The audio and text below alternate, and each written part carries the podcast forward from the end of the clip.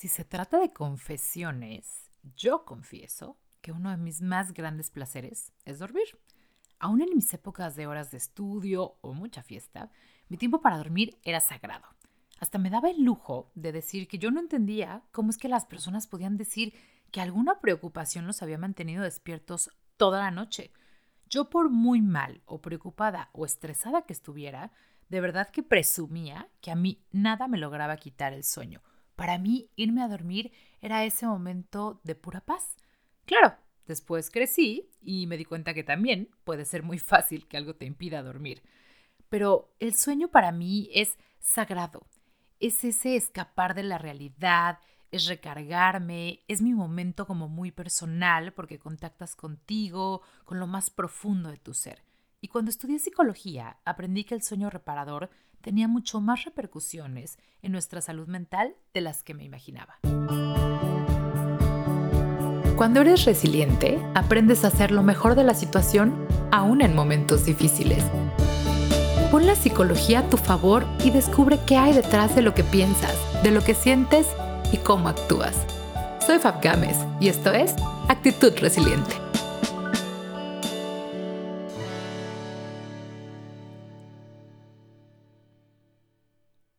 Resilientes, ¿cómo están? Bienvenidos al episodio 49 del podcast de Actitud Resiliente. 49 episodios, no lo puedo creer. Ya estamos a nada del 50 y estoy agradecidísima con ustedes. El día de hoy les traigo un tema que tiene mucho que ver con algo que hacemos todos los días, que parece una de las tareas más simples, pero que sin lugar a dudas es una de aquellas que más impacto tiene en nuestra salud mental, y es el tema del sueño.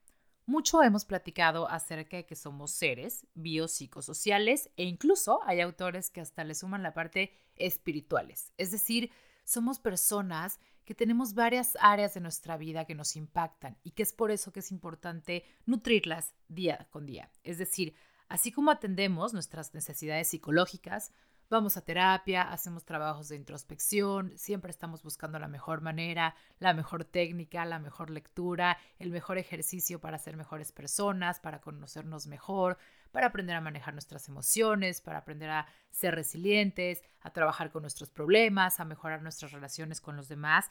También trabajamos con nuestra parte social, esta necesidad que hemos platicado muchas veces que también, aunque algunos autores lo manejan que está hasta arriba de las necesidades básicas de las personas, son muy importantes. ¿Por qué? Porque vivimos en un mundo en el que también formamos comunidades y todos vamos impactando de manera directa o indirecta la vida de todos. Pero ¿qué pasa con esas necesidades biológicas? Que aunque si me voy a la pirámide de Maslow de las necesidades básicas del ser humano, están hasta abajo, a veces no necesariamente las hacemos. Esas necesidades que nuestro cuerpo tiene para poder sobrevivir. Las necesidades como comer o exactamente el tema de hoy, como dormir. Pareciera que el tema de irnos a dormir o de descansar, de tener un sueño reparador, es algo que dejamos en segundo plano. ¿Por qué? Porque nuestra parte consciente está tan alerta y tan al pendiente de todo lo demás que tenemos que resolver que dejamos el tema del sueño para un lado. Pero déjame recordarte algo muy importante. Estas necesidades básicas que nosotros tenemos son las que te hacen operar. Y como te decía hace rato, como seres biopsicosociales, es importante que les pongamos atención y sobre todo que aprendamos a hacerlas de la mejor manera. Porque cuando tú llegas a terapia, normalmente llegas por algún tema emocional. Eso es totalmente lógico, ¿no? Un tema de relaciones, un tema de, las emociones contigo mismo. Pero como buen terapeuta, no puedes dejar atrás la parte fisiológica, la parte biológica. ¿Cómo anda tu salud física? ¿Cómo te sientes? ¿Cuáles son tus hábitos? ¿Te estás alimentando bien? ¿Estás descansando bien? ¿Estás durmiendo? ¿Te estás hidratando? Todo eso es lo primero que tenemos que preguntar y en lo primero que nos tenemos que fijar para entender si hay algún síntoma que podemos empezar a trabajar o a reparar ahí y entonces empezar a trabajar con la parte emocional. Es por eso que decidí, después de una gran recomendación que me hicieron y ahorita te platicamos al respecto, dedicarle este episodio a eso, al sueño. ¿Por qué es importante darnos esta calidad de sueño? Déjame platicarte algo. Primero te quiero preguntar, ¿tú qué tan bien consideras que duermes? ¿Te has puesto a pensar cuántas horas al día le dedicas a dormir?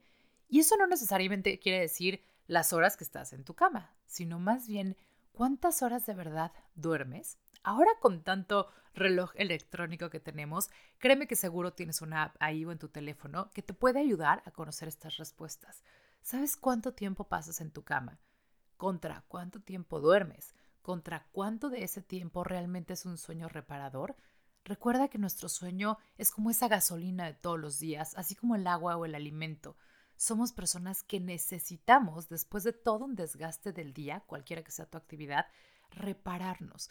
Necesitamos reestructurar todas estas funciones cognitivas, que nuestros órganos y nuestra mente descansen. ¿Para qué? Para precisamente cargar energías hacia el otro día. Hace mucho tiempo que quería eh, meterme al tema y sabes que me encanta siempre estar informándome más, estudiando, leyendo, etc. Y como las alteraciones del sueño también son tema que veo pues en las sesiones, porque son parte de los problemas que presentan las personas con las que trabajo, pues me busqué información al respecto, me puse a estudiar un poco y uno de mis grandes amigos me recomendó un libro de Matthew Walker que se llama Why We Sleep o en español ¿Por qué dormimos? Te platico esto porque me pareció un libro muy interesante, que me dio muchísima información y precisamente toda la información o gran parte de la información que te voy a compartir el día de hoy en este episodio viene de ese libro. Por supuesto, ya en mis redes sociales te lo voy a dejar para que lo leas. Acuérdate que especialmente en mi Instagram está el iconito de las historias destacadas del que leer y ahí siempre les pongo los libros que a mí me marcan, que a mí se me hacen una gran recomendación o siento que es algo que nos ayuda dentro de este proceso. El libro se llama Why We Sleep y es de Matthew Walker. Te lo platico porque Matthew Walker es un científico británico, profesor de neurociencias y psicología en la Universidad de California, que prácticamente ha dedicado gran parte de su vida, especialmente profesional, a estudiar esta parte del sueño. De hecho, el libro eh, es un libro grande, se puede decir que es un libro pesado porque viene muy a detalle explicado cada uno de los estudios que él hace, te habla de sus grupos de control, te habla de cómo lo hizo, cada uno de los estudios, las bitácoras que llevaba y etcétera, para llegar a las conclusiones que él propone en sus libros. De hecho, también es uno de los libros recomendados por Bill Gates, si mal no estoy, hace un par de años. Pero bueno, el punto es que más allá de venderte el libro, te quiero platicar lo que a mí me dejó, que creo que es muy importante que tengamos conscientes acerca de la importancia de conocer el sueño. ¿Por qué es importante que le pongamos atención a este tema? Para empezar, algunos hechos o, datos alarmantes que lo motivaron a estudiar esta parte del sueño son, por ejemplo, que el Centro de Control de Desastres de Estados Unidos declaró la insuficiencia del sueño hace tiempo como una epidemia de salud pública. Así como lo oyes, es algo que padecen mucho más personas en el mundo de las que te podemos imaginar. Otro dato súper importante y alarmante es que cada hora del día en Estados Unidos muere una persona a causa de un accidente de tráfico. ¿Por qué? Porque este error fue causado por la falta de sueño o el cansancio extremo. Cada hora muere una persona en Estados Unidos porque venía demasiado cansado y causó o fue víctima de un, eh, eh, de un choque automovilístico, por ejemplo. El número es altísimo. Imagínate cuántas personas mueren al año por esto. Y también el sueño es la única causa comprobada que podemos hacer para resetear nuestro cuerpo y mente todos los días. Yo sé que has escuchado mil técnicas acerca de lo que podemos hacer, de la pastilla que te puedes tomar, de lo que puedes eh, cambiar en tu rutina, etc. Pero realmente comprobado al pasar de los años, la única manera en que tú, digamos, vuelvas a cargar baterías es por medio del sueño y este sueño debe incluir, incluir una parte del sueño reparador. ¿A poco no te has puesto a pensar que habemos personas que operamos mejor de día y habemos personas que operamos mejor de noche? Eso es absolutamente normal. De hecho, hasta existe un término en inglés que se llama morning person, ¿no? Y, y este autor, para las personas que operamos en la noche, porque yo me incluyo en ese grupo, eh, les llama como los búhos nocturnos, ¿no? Eso es eh, eh, totalmente normal y él incluso menciona que puede haber una carga genética que te predispone a ser así y no es que uno sea mejor que el otro. Hay, gente que prefiere trabajar muy desde temprano, muy en la mañana porque se siente con mucha energía o muy activo y hay gente que preferimos meter en la mañana a la mejor actividades que no nos quiten tanta energía, digamos, en lo que vamos procesando el que ya despertamos, el que ya empezó el día y ya más para la mitad del día o incluso en la noche es cuando nos planteamos las actividades en donde somos mucho más productivos porque nos sentimos mucho más energetizantes. Estas morning person, digamos, corresponden, según sus estudios, al 40% de la población, los que prefieren las actividades en la mañana. Los nocturnos se supone que correspondemos al 30% de la, de la población y el otro 30% restante se supone que son como un híbrido. Hay cosas que prefieren hacer en la mañana y hay cosas que prefieren hacer en la noche. Pero precisamente a los que llama búhos nocturnos, dice que si tú eres uno de estos búhos nocturnos es porque seguramente uno de tus papás, o los dos, no sabemos, lo era. Entonces hay una carga genética ahí y por supuesto también una carga de cómo te educaron y qué tipo de hábitos había en tu casa que tú creciste adoptando y es por eso que ahora tú también te conviertes, digamos, en un búho nocturno, ¿no?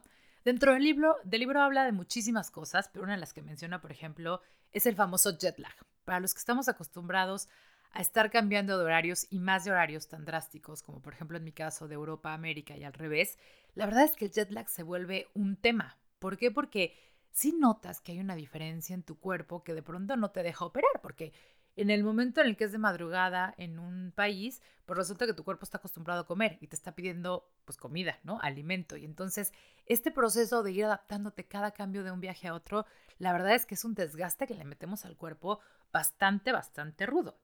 ¿No? Al final dice que el tiempo que tú te tardas en adaptarte al nuevo horario, más o menos es de una hora de diferencia por cada día que tú pasas en el siguiente país.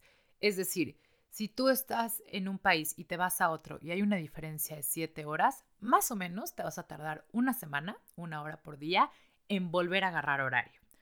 Imagínate cómo le hacen las personas que están acostumbrados a cambiar de horario hasta una o dos veces por mes. Imagínate el desgaste y el descontrol que traen y lo peor es que normalmente lo hacen por cuestiones de trabajo. Entonces imagínate el golpazo que le estamos metiendo al cuerpo de decir, no logro adaptarme, no logro llegar a regularme y por lo tanto tú no puedes operar de la mejor manera cuando, ¡pum!, ahí vamos de regreso otra vez, ¿no?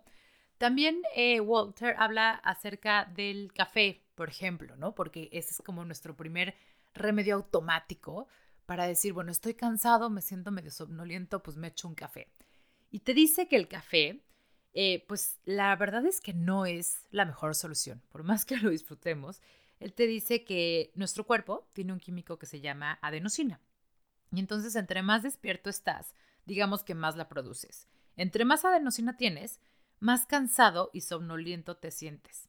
¿Por qué? Porque pues a lo largo del día, con todas tus actividades, con todo lo que vas haciendo, vas produciendo este químico y cuando este químico está presente en tu cuerpo, lo que hace es que pues va queriendo poco a poco pues apagar el sistema porque se siente desgastado de todo el día.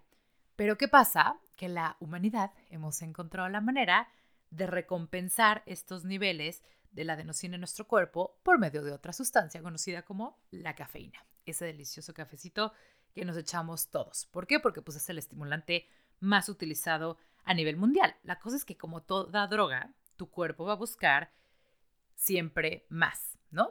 Puedes generar estas conductas adictivas o esta necesidad porque de pronto no empieza a ser suficiente. Acuérdate que como toda droga, tu cuerpo va a buscar eliminarla al menos en un 50% lo antes posible. Eso es lo que hace tu cuerpo cuando te metes a alguna droga. Al menos va a empezar a trabajar a marchas forzadas para tratar de eliminar este químico que le acabas de meter o esta sustancia que le acabas de meter. Pero con la cafeína en especial, en realidad ese 50% que quiere eliminar tu cuerpo se va a tardar entre 5 y 7 horas en hacerlo. Y peor, entre más grande eres, o sea, entre más edad tenemos, más nos tardamos en eliminarlo. Entonces, cada que tú te estás tomando una taza de café para despertarte, más o menos échale, que se va a tardar como 8 o 9 horas tu cuerpo en querer eliminar la mitad de la cafeína que le acabas de meter. Entonces, si te pones a pensarlo, ¿a qué hora te tomas la última taza del día? Porque seguramente eso está influyendo cañón en que no puedas dormir o que no concilies el sueño como quisieras, ¿no?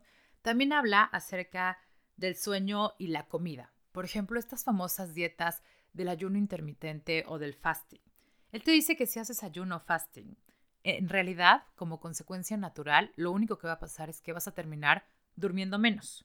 ¿Por qué? Porque a tu cuerpo o a tu cerebro le estás mandando el mensaje de que no hay comida, de que la comida escasea. Entonces tu cuerpo en, en mecanismo de defensa, va a estar alerta. Es como si regresara a su parte más primitiva cuando teníamos que cazar este alimento.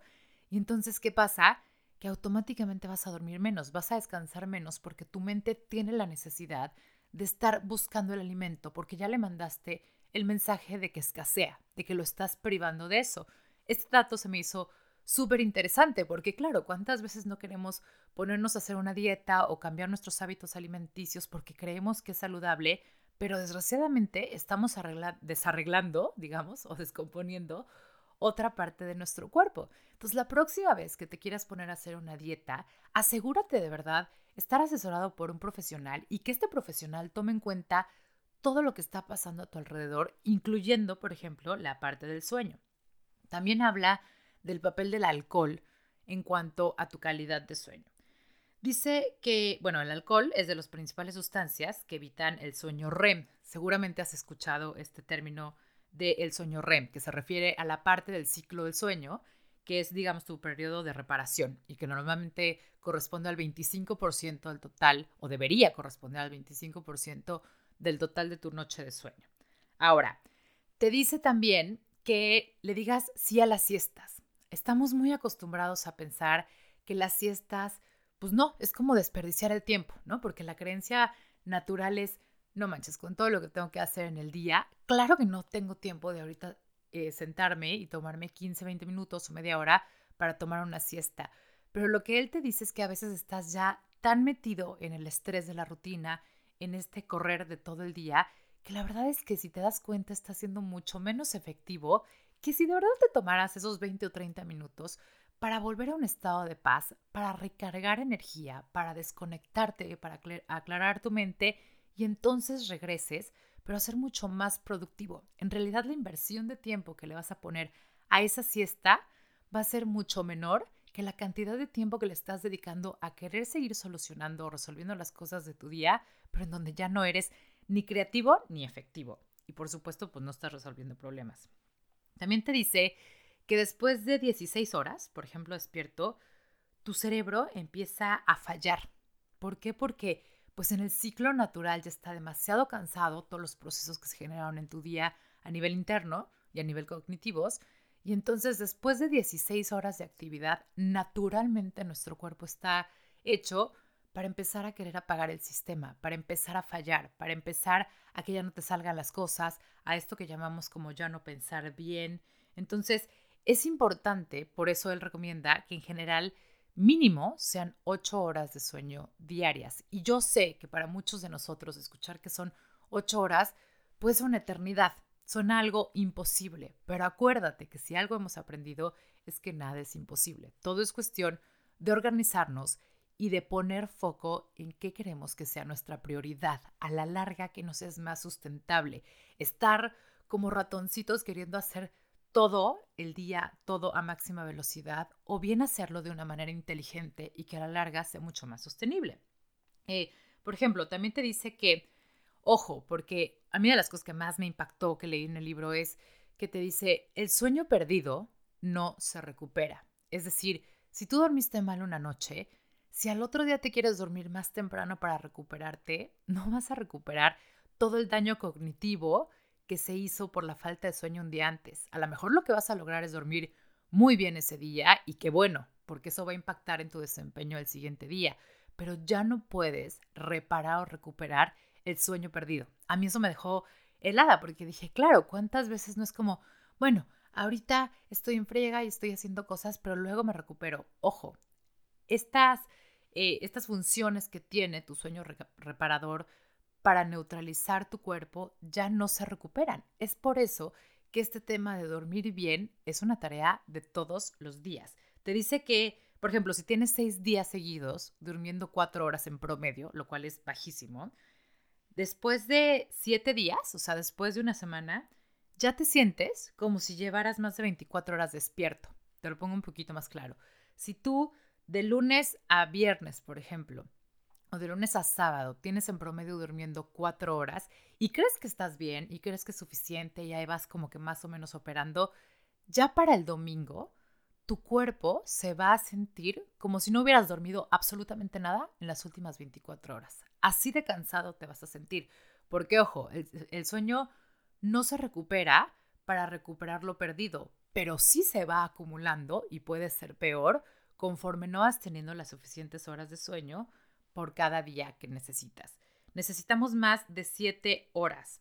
Irónicamente, es lo primero que sacrificamos. Él recomienda que sea entre 8 y 9 y dice, es, es chistoso porque dice, no me explico por qué los seres humanos lo primero que sacrificamos es el sueño. Entre más actividades tienes en tu día o más pendientes, lo primero que terminas sacrificando es el sueño, cuando no te das cuenta que eso se está convirtiendo en tu gasolina para que de verdad puedas operar en todo lo demás, ¿no? Pero bueno, así como digamos que tú vas al nutriólogo y le dices, no, ¿sabes qué? Es que me siento de mal humor, la verdad es que estoy irritable, eh, el nutriólogo a lo mejor te, te explica, no, pues a lo mejor es hambre o es sed o tienes este malestar, etcétera. En el caso de atender nuestra necesidad de sueño es exactamente lo mismo. La falta de sueño o el no tener la cantidad de sueño reparadora necesaria para restabilizar nuestro cuerpo se puede manifestar, por ejemplo, como agresión, como irritabilidad, como atracones de comida, como dolores de cabeza. Entonces, si tú estás experimentando algo así, por favor ponle atención ¿a qué tal andan tus hábitos del sueño? Porque es algo que tenemos desde pequeños y la verdad es que conforme vamos creciendo, menos tiempo le dedicamos, cuando en verdad debería ser al revés. Es esta parte de regenerarte, de descansar, de que tus células vuelvan al estado natural, de que tus órganos se repongan, de que tu cerebro también se reponga y tenga claridad. Entonces ponle muchísima atención, porque incluso si tienes hijos, también, así como le pones atención a sus patrones de sueño, porque sabes que los niños manifiestan los problemas de sueño con problemas de aprendizaje, con problemas de conducta y que esto puede impactar, por ejemplo, en temas como bullying, etcétera, y que los adolescentes también son más propensos a consumir alcohol y drogas si tienen falta de sueño, ¿por qué en esas etapas de la vida sí te das permiso de ponerle atención y no como adulto? ¿Qué cambió? Sigue siendo una necesidad básica. ¿Por qué ya no le pones tanta atención? platicando acerca un poco de los trastornos del sueño, y no me quiero meter al tema porque si no lo vamos a hacer larguísimo, pero para, que más o menos eh, los toquemos y los tengas presentes, hay muchísimos trastornos del sueño y se deben atender tan importantes como cualquier otra enfermedad, tanto física como mental. El tema con los trastornos del sueño es que es como uno de estos problemas huevo-gallina. Ya no sabes qué fue primero, si el huevo o la gallina. Ya no sabes qué fue primero, si el trastorno del sueño como síntoma o como enfermedad principal y entonces como consecuencia nos está generando otros problemas, ¿no? Como ansiedad, como depresión, como conductas nocivas. Entonces hay que ponerle mucha atención. ¿Qué tan bien duermes? ¿Estás presentando algún trastorno del sueño como insomnio? como apneas, por ejemplo, que es estos como patrones anormales de respiración, la gente que de pronto siente que se ahoga y que puede pasar años así y no se da cuenta de que durante su sueño empieza como a asfixiarse, que tiene tiempos que no oxigena. Otro trastorno del sueño, por ejemplo, es el, el famoso síndrome de las piernas inquietas, ¿no? Que es un tipo de trastorno pues, de movimiento del sueño que causa esta sensación incómoda de, de, tener el impulso de estar moviendo las piernas cuando te estás yendo a dormir, y del cual se habla muy poco también, ¿no? Otro eh, trastorno, por ejemplo, la narcolepsia, ¿no? Que, que, todos sabemos que es esta somnolencia durante el día y quedarte dormido en todos lados. En fin, los trastornos del sueño se pueden ver con síntomas muy claros que entre más rápido atiendas, te puedo asegurar que tu calidad de vida va a mejorar mucho, pero mucho. Y si tú atiendes esta parte fisiológica, digamos, entonces sí vamos a poder trabajar con la emocional.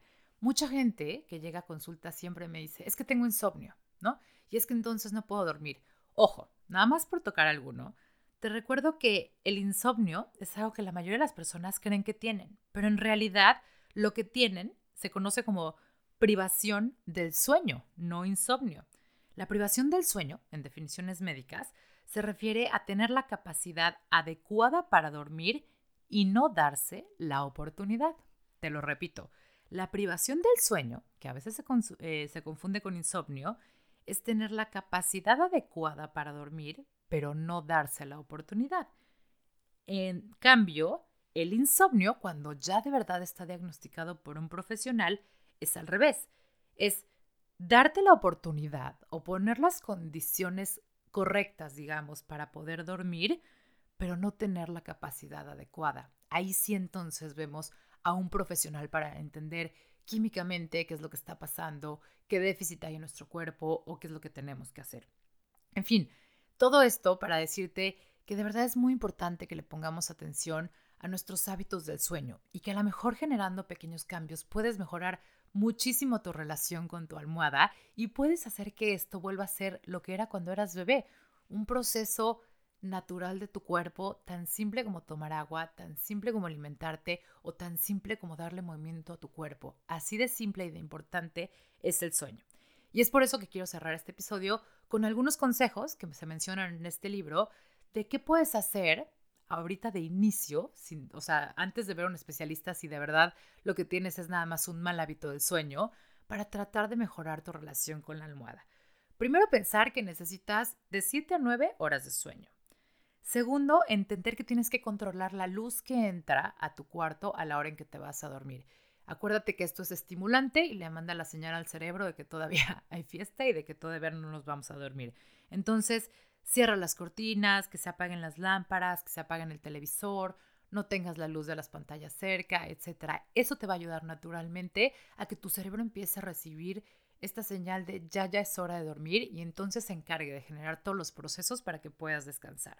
Se recomienda también que no consumas alcohol antes de dormirte. ¿Por qué? Porque el alcohol, aunque nos da esta idea de que nos está sedando, digamos, y de que entonces vamos a dormir plácidamente, en realidad lo que pasa es que es eso, es como una anestesia, te seda, pero no estás descansando. Estos procesos de reestructuración que se generan mientras estás dormido no se pueden generar bien cuando estás con demasiado alcohol en la sangre. Y fíjate, normalmente cuando tomas antes de dormirte, es probable que te empieces a despertar más en las noches. ¿Por qué? Porque tu cuerpo está más enfocado en eliminar el alcohol de tu cuerpo que, este, que en realidad en generar los procesos para descansar. Uno muy importante es que te asegures que la temperatura de tu cuarto le tire un poquito más a lo frío que a lo caliente. Si eres de los que duerme súper tapado o súper calientito, ese puede ser un factor del por qué no estás durmiendo o descansando lo que debes. Bájale un poco la temperatura, cambia tu pijama, bájale la calefacción, lo que tengas que hacer para que tu cuerpo más bien haga un poquito de frío en lugar de un poquito de calor. Despertarte siempre a la misma hora, incluso los fines de semana, te ayuda muchísimo. Es un gran hábito de sueño agarrar rutina ya que tu cuerpo entienda cuándo es el momento de estar activos y cuándo es el momento de reparar por medio del sueño. Por supuesto, evitar las pastillas para dormir. ¿Por qué? Porque no estás generando un sueño natural mientras estás consumiendo una pastilla para dormir. Yo te recomendaría que antes de querer consumir una pastilla para dormir, especialmente que no esté indicada por un profesional, mejor intentes cambiar estos hábitos durante algún tiempo que seguramente te pueden ayudar a conciliar ese sueño que quieres de una manera natural y que no estés dependiendo de otras sustancias. Porque además, si tú consumes pastillas para dormir, acuérdate que el sueño, parte de sus funciones es que tu trabajo o que tu sistema inmune trabaje. Entonces, cuando tú le estás metiendo sustancias para dormir, eso, digamos que se complica un poco más. Entonces también le estás afectando a que pues no te ayude para que tu sistema inmune se mantenga como se tenga que mantener. Un importante, por ejemplo, es que vistes tirarte en el sillón o en el sofá antes de irte a dormir. ¿Por qué? Porque ahí ya estás mandando un doble mensaje como, como que tu cuerpo no entiende, pero sí nos vamos a dormir, pero ya estamos descansando o no. Entonces, si tú te pones a ver, por ejemplo, la televisión en el sillón y luego te vas a dormir, es probable que no vayas a tener un sueño tan reparador como si dijeras, ¿sabes qué? Voy a hacer cualquier otra actividad y cuando me voy a la cama es porque ya me voy a dormir. O al revés, cuando ya me siento muy cansado es cuando me voy a ir a la cama y entonces mantengo este ritual de que en la cama es donde estoy listo para dormir y mi cerebro recibe ese tipo de información. Eh, hace rato hablábamos de las siestas, que la súper recomienda, pero si eres de los que tienen problemas para dormir, al menos al principio, entonces evítalas. ¿Por qué? Porque el objetivo es que llegues súper cansado a la cama para que puedas dormirte lo antes posible. Te dice, por ejemplo, si te tardas más de 15 minutos en dormirte, que es normalmente el promedio, si ya de plano estás entre 20 y 30 minutos y dando vueltas en la cama y no te puedes dormir, mejor párate para que tu cuerpo sepa, ok, ya, ya me paré y ponte a hacer alguna actividad como leer, meditación o yoga por algunos minutos para que vuelvas a este estado de calma y entonces cuando regreses a tu cama sea, ok, ya estoy en mi cama, pero es porque ya me voy a dormir. Ya generé o ya saqué la energía que tenía de más pero ya me voy a dormir. Entonces se empiezan a hacer rituales, tu cerebro empieza a operar mucho bajo paso 1, paso 2, paso 3 y al recibir las señales como ya no hay luz, la temperatura es la correcta, estoy en mi cama, eh, no hay pantallas, eh, ya no hay sonidos que me distraigan, etcétera, entonces puede, digamos, empezar a lo que yo llamo apagar el sistema y ponerse a descansar como se debe. Eh, que evitas, por ejemplo, también tener relojes cerca. Ese es uno de los grandes contraindicadores. ¿Por qué? Porque cuando no puedes dormir, volteas y lo único que haces es estar al pendiente del reloj y eso te genera más ansiedad de ver pasar los minutos o incluso ver pasar las horas y darte cuenta de que no estás durmiendo. Que evites, por ejemplo, hacer ejercicio antes de dormirte. A pesar de que hay gente que dice, híjole, es que yo en la noche es la única hora que puedo hacerlo, entonces trata de que sea al menos dos horas, o sea, que termines el ejercicio dos horas antes de dormirte. ¿Por qué? Porque cuando nosotros hacemos ejercicio, nuestra temperatura corporal sube y normalmente se va a tardar como dos horas en bajar. Entonces, si tú tienes la temperatura corporal alta, normalmente no vas a poder dormir tan bien. Esto bailado con la temperatura que recomienda que mantengas en tu cuarto. Que, por supuesto, ¿no? Evites la cafeína y la nicotina, porque pues lejos de ayudarte a dormir, te van a acelerar más y por supuesto que no va por ahí. Y que, por ejemplo, tomes baños calientes, pero de estos que te relajan. Un baño caliente antes de dormir normalmente también te ayuda con la relajación de la musculatura y entonces puede empezar a mandar estas señales a tu cerebro para que te puedas ir a dormir. Acuérdate que todo esto son consejos, que si de plano tienes un tema mayor o crees que ya se te está saliendo las manos este tema de dormir, la terapia cognitivo-conductual es muy recomendable para mejorar tus hábitos de sueño. Puedes consultarla o bien consultar a un especialista en sueño, pero lo importante es que le pongas atención para que puedas cumplir con esta función indispensable para que tu cuerpo opere. Acuérdate que antes de resolver lo emocional, pues tenemos que existir para sentir emociones y para poder existir hay que también ponerle mucha atención a estos procesos fisiológicos que tiene nuestro cuerpo. De verdad espero que esta información te haya sido útil, como te comenté al principio, te voy a dejar el la información del libro, que la verdad lo recomiendo mucho. Y si tienen más libros que recomendar al respecto, también mándenmelos. Acuérdense que a mí me encanta siempre estar aprendiendo. Nos vemos en la cuenta de Instagram en actitud-resiliente, en Facebook como actitud resiliente o manden un mail a info-actitud-resiliente.com. Gracias por estar aquí, los abrazo mucho. Espero que si están escuchando este podcast tengan una noche súper placentera, pero lo que siempre les agradezco más es que ustedes también están tratando de hacer lo mejor de la situación. Nos escuchamos pronto.